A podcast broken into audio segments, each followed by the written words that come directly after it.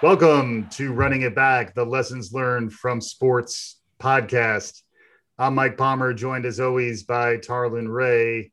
Tarlin, we're going to talk about the point god CP3 this week. How are you doing?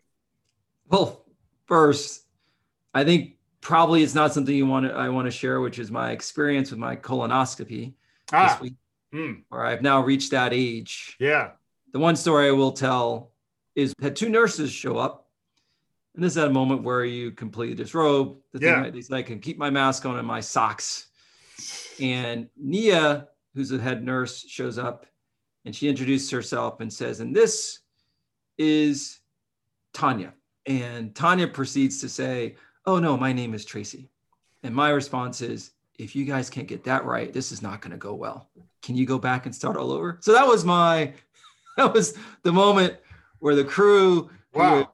yeah. trying to take care of me, where I right. had no idea what happened while I'm out. Yeah. That was what that was a little the mess. I mean, if, if you were pulling in for an oil change, you would be disturbed. Uh, this is right. this exactly. is not your this is not your car. Yeah, this is not my car. Yeah. So last, and we continue to hear from listeners of the show, and we thank all of them. I do want to give a shout out to our female fans, in particular, uh, a woman I work with, Sophia Rodriguez. She gives unbelievable feedback, has given great ideas for the show.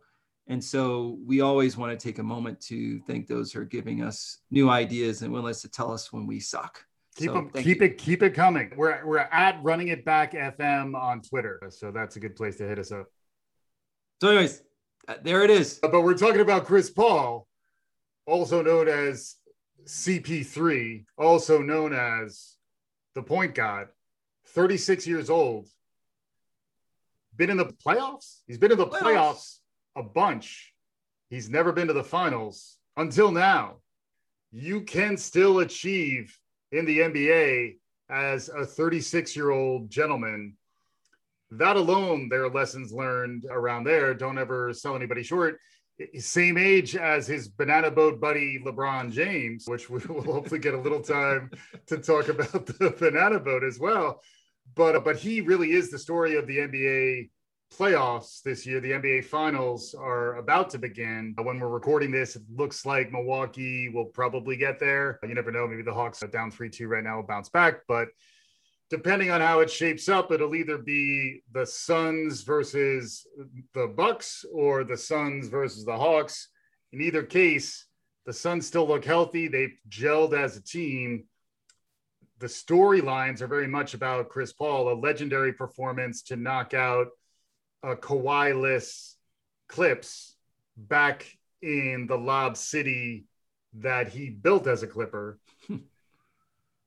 so many stories to be told about the Chris Paul oeuvre. I don't even know where to begin. Plenty of lessons to be learned. For me, I remember 36. Let's put it that way. I like to see the older players succeed. I'm always pulling for them. And then had he never made the finals, that was definitely going to be it. Probably the first line of the description of him would be Hall of Famer who never won a championship. We still don't know whether he's going to win one now, but if he does, he'll be the oldest. I, I think uh, Kevin Willis was the other oldest first time appearance in the NBA Finals. Kevin also, Willis. also at 36. Biggest guns you've ever seen. Yeah, but he was more of a supporting character on that Spurs team that wound up winning. Chris Paul is really the leader of this team. And if you combine this performance with the performance that we saw from him overachieving also in Oklahoma City last year, and then coming to the Suns and overachieving again in a similar mode with a young, talented team around him who he learned to work with as a leader. They learned to learn from him. You're the Suns stand, so I want to give you time to, to talk to talk him well, up. Come on, we, we, he's the point guard. I played point guard. I'm using air quotes to say played point guard. Yeah, you have to have the utmost respect when I am the same height as him, mm-hmm. um, probably the same weight. And he, he's, he's listed as 175. And that's not accurate. So we'll get to that. we'll get to that in a moment. but for, we always have to, in our running the back moments, have to have our Wikipedia moment just to make sure you Yeah. understand how good a player he is. Mhm. NBA Rookie of the Year, fourth draft pick. Wake Forest, when he played for Wake Forest in college, they got to the number one ranking for the first time in their history. Demon Deacons. Demon Deeks, my boy, Adam Dolder. You have to say the Wake Forest, Tim Duncan, Tim Duncan. the greatest Demon Deacon. Uh, Paul second, number number two, solidly Solid. In, the, in the number two slot out of Wake. He's, he's, he's been All Star Game MVP, two time Olympic gold medalist. Mm-hmm. 11 time NBA All Star, Yeah, 10 time All NBA, nine time All NBA defensive. he won a bronze at the FIBA too. So don't My- sell my- him short. In, in the annals and the records, he leads the NBA in assists to turnover all Yeah. time. Yeah, He's number six in, and he's led the NBA six times in steals yeah, and led the NBA four times in assists. So hmm. that is Chris Paul. Yeah. They're on on the surface, first ballot Hall of Famer. He's a man. If you look at his stats, and if you look at his regular season performance in particular, In particular, that was the knock. That was the knock. that's You know, this So then, is- so then, what the knock the knock on Chris is a he's too old. He Right. signed. He's got some big contracts that people think is an albatross in recent years, and he's not one in the playoffs. Yeah. So we had the 2018 when Chris Paul and Harden team had uh, Golden State on the ropes, and Chris Paul pulled his hammy. yeah, 2015 with the Clippers, pulled a hammy again. yeah. 2016, he has a hand fracture. Mhm. 2017, tough with the Clippers when Blake Griffin fractured his hand Yeah. or got hurt. Sorry, I think it was not a hand fracture, but got hurt as well. And then we had other blow up moments where he had one moment where he was trying to draw a foul, didn't draw a foul, and then lost the game for the Clippers, and they end up losing that series. Yeah. So they have looked at Chris Paul. A, he's I hate the label because I got injured as a guy is just injury prone. Yeah. One, and then two, that he just can't he can't win the big one. Yeah. And so it's tough when you're a guy who, if you look at the rankings of the top 10 leaders in the NBA all time, Chris Paul's on that list. Yeah. And Leaders. he's on that leaders. Mhm. He's on that list with Jordan, Yeah. Garnett, Magic, Bill Russell, Larry Bird, Isaiah Thomas, and Duncan. I looked at multiple lists and they all sort of This is the this is the Tarlin Ray aggregator list aggregator meta I'm cu- analysis. of course. You've come up the with amount of yeah, I, the I- data science. You've, you've crunched the Oh, yeah, numbers. little little Yeah. Python Excellent. crunched all of it. Yeah. Yeah. And Chris Paul will be on each of those lists. And so what's missing when you think about Chris Paul? A chip. Never made the finals. And the chip. But it's, it's the chip though too, because if he loses in that scenario, he's more in the Barkley level too. Because Barkley made it. Also, that Suns team. When I see this Suns team, I run it back to 1993, and Barkley's team playing Jordan for Jordan's third of his first three-peat. That's the team with Kevin Johnson, Thunder Dan Majerle, Cedric Ceballos. That was a squad. They brought Danny Ainge post biting Tree Rollins's ears, so they had a little bit of I challenge that. Let me keep going down the leadership because you're saying he's Barkley like. And this I'm just us- saying, I'm saying if he loses, if he does, now, if he loses makes it, it to the finals and doesn't get a chip, but even if he doesn't, I want to challenge because we're going to run it back to 93 squad, right? Yeah, That's the yeah. closest we have. yeah, Are you open to a challenge? bring it. Chris Paul makes teams better. And I'm dealing with win percentage. If you're go 41 and 41, you're a 500, 500 win percentage and below Yeah, that, below yeah. 500. Yeah, When he joined the Hornet, prior to him joining the Hornets, they were 220.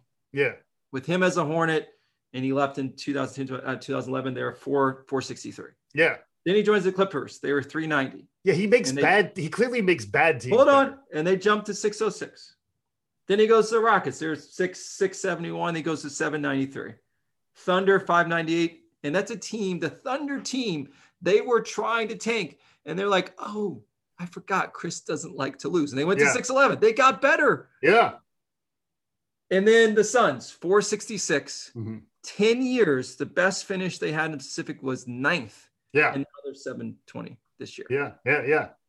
It's So- good time. It's good timing. He definitely improves the performance of these teams. The question is, has is he ever championship level with the the caliber of team that he's able to make better is the question. And also, I think with the Harden is the counterexample because D'Antoni, Harden, whatever the nonsense was they were doing in Houston, in some ways indicated that he couldn't win it with other Hall of Fame talent.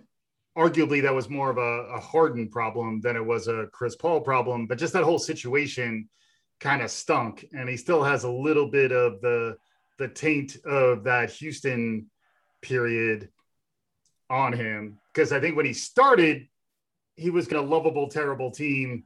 People were rooting for him to get a shot on a good team. And then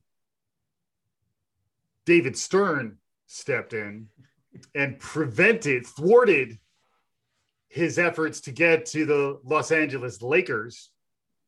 David Stern plays the role of the timekeeper, keeping for, Chris, for you Loki fans, for your Loki fans out there, keeping us from that alternative timeline where Chris Paul goes to the Lakers and plays with Kobe Bryant. We're never gonna we're never gonna see that, but how formative do you think were just his paths always seemed a little snake bit? He goes to the Clippers, the Donald Sterling Clippers. We, we talked about that on our, our episode about the Quibi documentary Blackball. Blackball, which is really, and his role there, his leadership was demonstrated there too. So I agree he's a leader, but he's always been on kind of snake bit situations until lately. Like I'd say Oklahoma City and now Phoenix. He is the Phoenix, isn't he, Tarlin? Rising from the flames of Houston. You, are just trying to trigger me because I thought we promised we wouldn't talk about 2011. 2011 would have changed the, the, the landscape in the NBA. You would to have Chris Paul and Kobe Bryant on the same team, game over. Mm-hmm. And let's think back for for the uh, Hornets were in trouble. The NBA they are in debt. To the NBA but it's effectively the owner of the team, mm-hmm.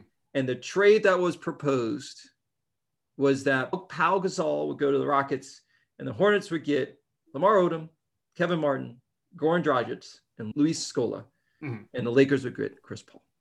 But that wasn't good enough. So instead, they held out for to send Chris Paul and two second rounders to then get Eric Gordon, Chris Kaman, Al Farouq Aminu, and the rights to the 2012 first round draft pick in Austin Rivers. Yeah. And you tell me this is the this is to me is equivalent to 1985 cold lottery card to make sure the New York Knicks got Patrick Ewing. You tell me that there's not something going on with the Donalds, Stern, and Sterling to have Chris Paul steer to the other team in the in our city. Yeah. Not so that's not what we're here about. But there was some serious trolling of Laker Nation by David Stern, which really limited Chris Paul's ability to, to, be on those teams that would have had a much more realistic shot at, at a chip.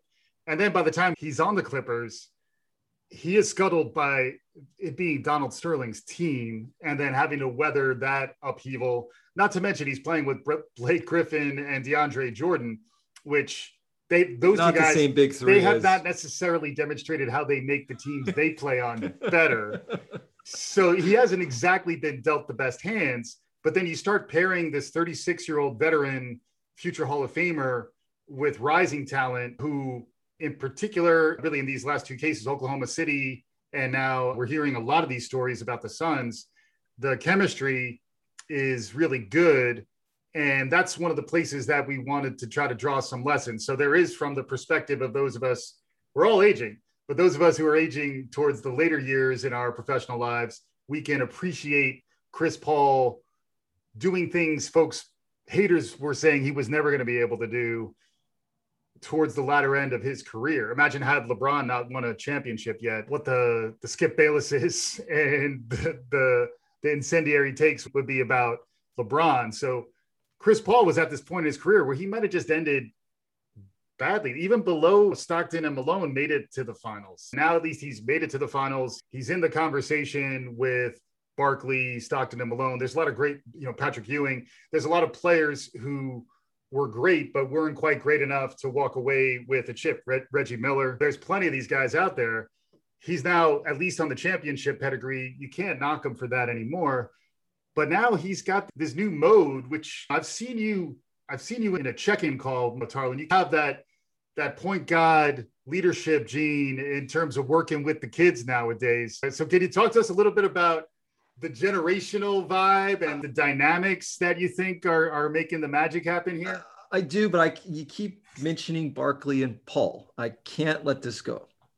Barkley was maligned in Sixer at the Philadelphia 6 76ers, similar to what happened with Iverson. Yeah. He gets traded. He's a celebrity. He's a rock star. He's going to a team that the two years prior were 53 and 29 and 55 and 27. Yeah. Under Dan Majerle, Tom Chambers, Hornacek, Kevin Johnson. He was going to a good team. He yeah. elevated them 62 yeah. and 20. Yeah. He's a good player. But as we know, Charles Barkley famously said, I am not your role model. Yeah. So he was an ingredient to put them over the top. He was a stud in those playoffs, losing to the Jordan Bulls in six yeah. games. Yeah. But I I cannot sit here and let you compare Chris oh, Paul and Barkley because I Chris Paul, and this goes to the notion of the point guard as a leader, is doing more for his team than Barkley ever will do, and leaves more of an imprint than Barkley ever did. Uh, I, I'll allow your take, but just defending Charles in this context, the 1993 Chicago Bulls might be slightly better than the team that Chris Paul's healthy Suns are going to maybe beat. I'll give you that. Maybe win a championship. So I'll give you that. And the idea that Barkley was the best player playing as competitively with the GOAT as anyone ever did. I will give Barkley, especially 93 Suns Barkley, a little bit of credit. And I'd say if Paul, let's say Paul loses to Giannis, I think you, I would file those two narratives right next to each other. If he loses to Khris Middleton, that's another story. so you asked about lessons learned. I, you learn more about Chris Paul just digging into his background. Yeah, a guy that could have played varsity as a sophomore, but chose chose to play JV. Mm-hmm. Didn't want to ride the pine in varsity. Wanted to have a chance to lead get some playing time, and it really elevated him. Yeah. A guy that was class president, mm-hmm. who would go from planning the prom to an AAU team, and then back after the AAU game, making sure everything was taken care of yeah. for the prom. Yeah. The guy since 2013 that has been the National Basketball Players Association president. Yeah, the guy who was famously impersonated by Alfonso Ribeiro on a State Farm commercial. I'm with you. I'm with you. So a guy who's it's the longest running, probably tied for the longest running NBPA NBA, NBA Players Association. Association run with Oscar Robertson and one Laker Derek Fisher. Mm-hmm. So yeah. he's a leader of all leaders and a guy, and this goes to the lessons I think about just in life and business, and a guy who has taken these moments of pain, these moments of failure, and catalog those and then be able to go as a 36 year old who's lost a step, who went vegan a couple years ago to hope to enhance it, to, to have a little more longevity in his career. Yeah. yeah. And who's playing with guys like Frank the Tank Kaminsky. Yeah. Cameron Payne, who was out of the league. Jae Crowder, who a lot of respect to Jae Crowder. This is one of the few guys. This is the second year in a row he'll be in the finals, but on a different team. Mm-hmm. Shout out to the Miami Heat. Mm-hmm. Mikal Bridges, young guy, won a won a won a chip in college with Villanova. DeAndre Ayton, number one pick, but was not getting a lot out of DeAndre.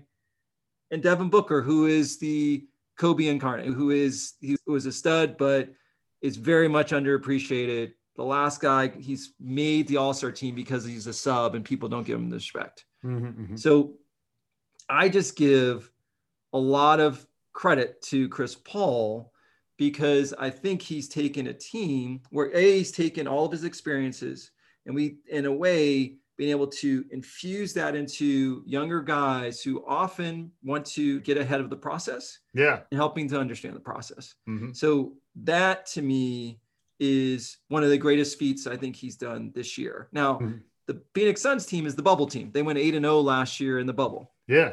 And some would say they could be a rising team. They would, I would, not. I, I would say they caught lightning in a bubble.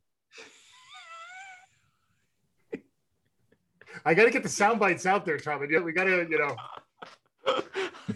Caught me off guard. So they were the bubble team, but no one expected them to do what they did this year. What Paul has done, and I think about it organizationally, you have younger generation who at times they want to see things happen as quickly as possible. Yeah. You have an older generation that has a trouble bridging with the younger because the younger generation say, "What's next?" Yeah. What about I just did X, Y, and Z? Where, where's my next step? And they get a little uh, frustrated because they can't paint the picture and say, well, you should just hold on. Right. You should do what I do, which is put your head down for 10 years and not ready to do it. So I yeah, think Chris yeah. Paul has done an amazing job, A, figuring out how to shift the way he leads. Because in his early days, he was a little of a tyrant. He's got pain in the ass. And now he's a little bit less of a tyrant and a little bit less of a pain in the ass. Yes, he is. but also got a bunch of younger, it's a bunch of younger guys on the team to believe. Yeah. So to do that, I think I'm more impressed with what Chris Paul has done this year than most. This Yeah. is to me a LeBron-esque type team where you have sub talent and you got them to believe because you're buying into a system and culture. And so when I think about it, just I absorb it as it's you have challenges in your organization, you're trying to stitch together your own culture. It's just something to watch. You know, these are things you can take from sports and say, how do I apply that to real life? And I think Chris Model could be a he could be a model for that. He could be on speaking circuit Yeah. beyond his playing career, talking about what he did and the way he approached um, working with individuals and how he built culture.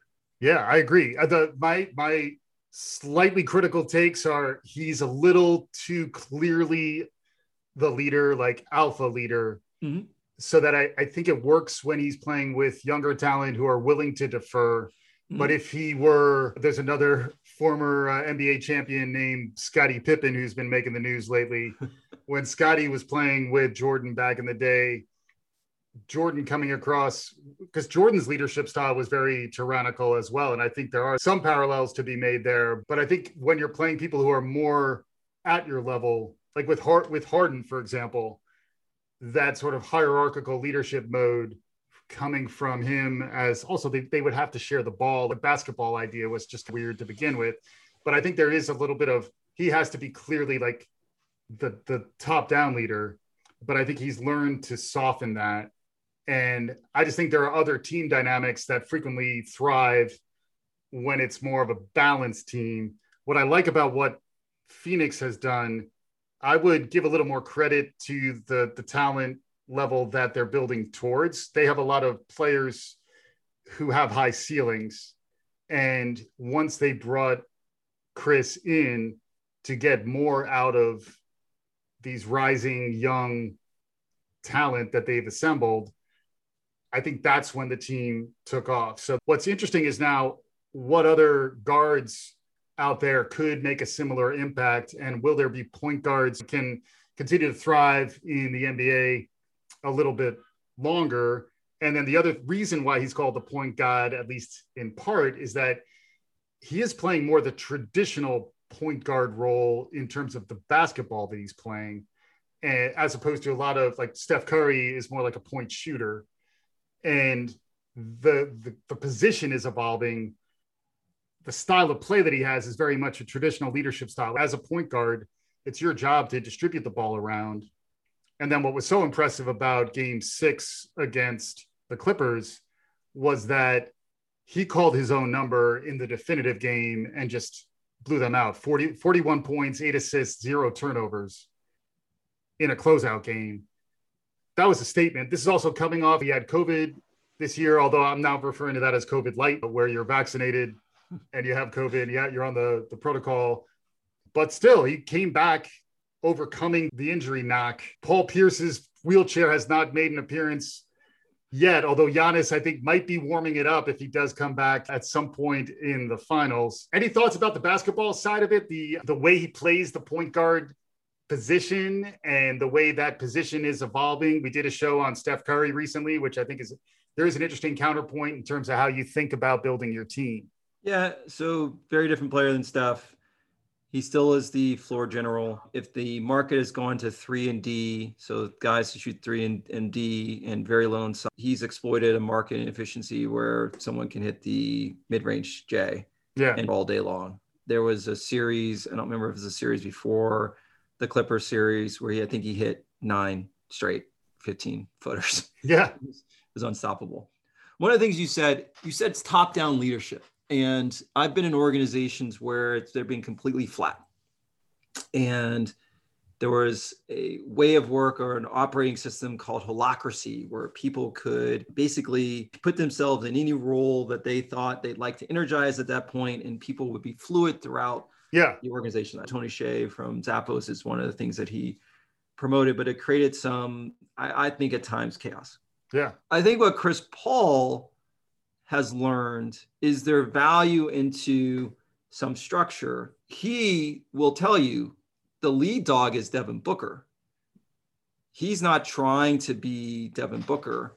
What I think he's enabling people to do, and I find it if you look at engagement surveys, if you're talking to your team on a weekly basis in just an organization or companies, people want to know what their role is. Mm-hmm. People want to know why they wake up every day and what their responsibility is and what they have agency to do. Yeah.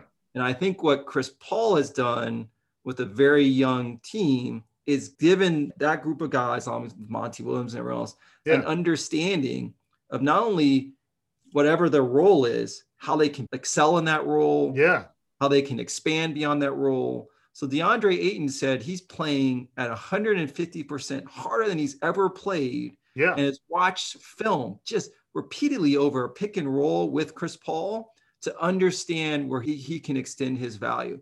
Mm-hmm. So I go to the Jim Collins, Good to Great. What's the right seat on the bus? I think about challenges I'm having in my own organization, just team members not understanding what their role is. Yes. And when you understand every day what your job is, like where you can excel, you have full agency and creativity, and people flourish. Mm-hmm. And I believe that's what Chris Paul may feel top down, but at some level, people just want to know the structure. And then, hey, I may be in this pecking order now, but I can kill it Frank Kaminsky if I'm coming in because this is what I'm going to do when it when my number is called. Or Cameron Payne, yeah, energy guy with literally the ugliest left lefty jumper I've ever seen in my life. I can't believe that goes in. Yeah, but they know their role. So that's what I hear when I think about on the basketball side. Why Chris Paul still one of the best handles in the league he's creating opportunities and those people that are on his team know cameron johnson others know where they're supposed to do. It's freeing.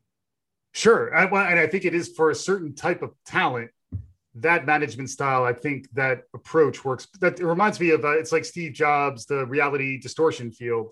He could see s- successful work that people couldn't see in themselves. So you yep. can see more out of someone, and then that belief, and then the fact that he's the guy distributing the ball to you, and also even if Booker is their lead dog, once they're on the defensive end, he may no longer be the lead dog anymore. So I think the fact that Chris Paul actually plays both sides of the ball. Granted, he's getting older. He's also getting he's falling down more when he's getting crossed up he's making it's, it's not quite being posterized, but it's he's getting his ankles broken a lot. And I was reflecting on myself with crossovers. And if you don't move your feet, you really can't get your ankles broken. So I may just recommend just stand still, stand Chris, still. Chris, just stay where you are. Everything's going to be okay.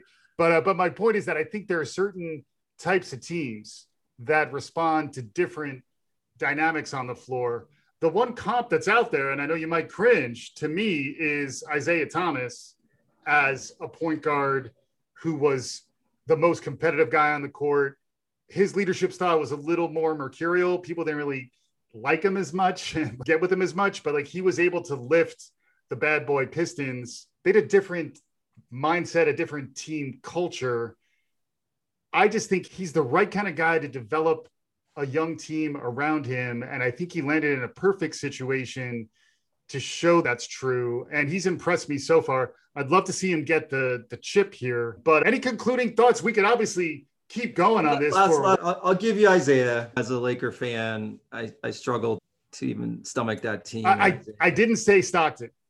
Uh, yeah, yeah. I, and thinking about that Pistons team with Laimbeer and Salley and Robin and Vinny Dumars. I think they all similar concept playing. Yeah, Joe, Joe Dumars. Let's give Joe, Joe his due. I said Joe. The more recent running back comp is probably the Miami Heat from last year, and what Jimmy Buckets did with that team and Bam and Tyler Herro and Duncan Robinson and then you got Udonis Haslem in the, I was about to say in the Jae Crowder role, but Jae Crowder was on that team as well. But he was in the Obi Wan Kenobi after he was struck exactly, down. Role. Exactly. Yeah. But constantly appearing on yeah. the bench and, and taking money. For a finals and a playoff that's been hard to stomach because of the number of injuries, Trae Young's out, Giannis is out, Paul was out for a while.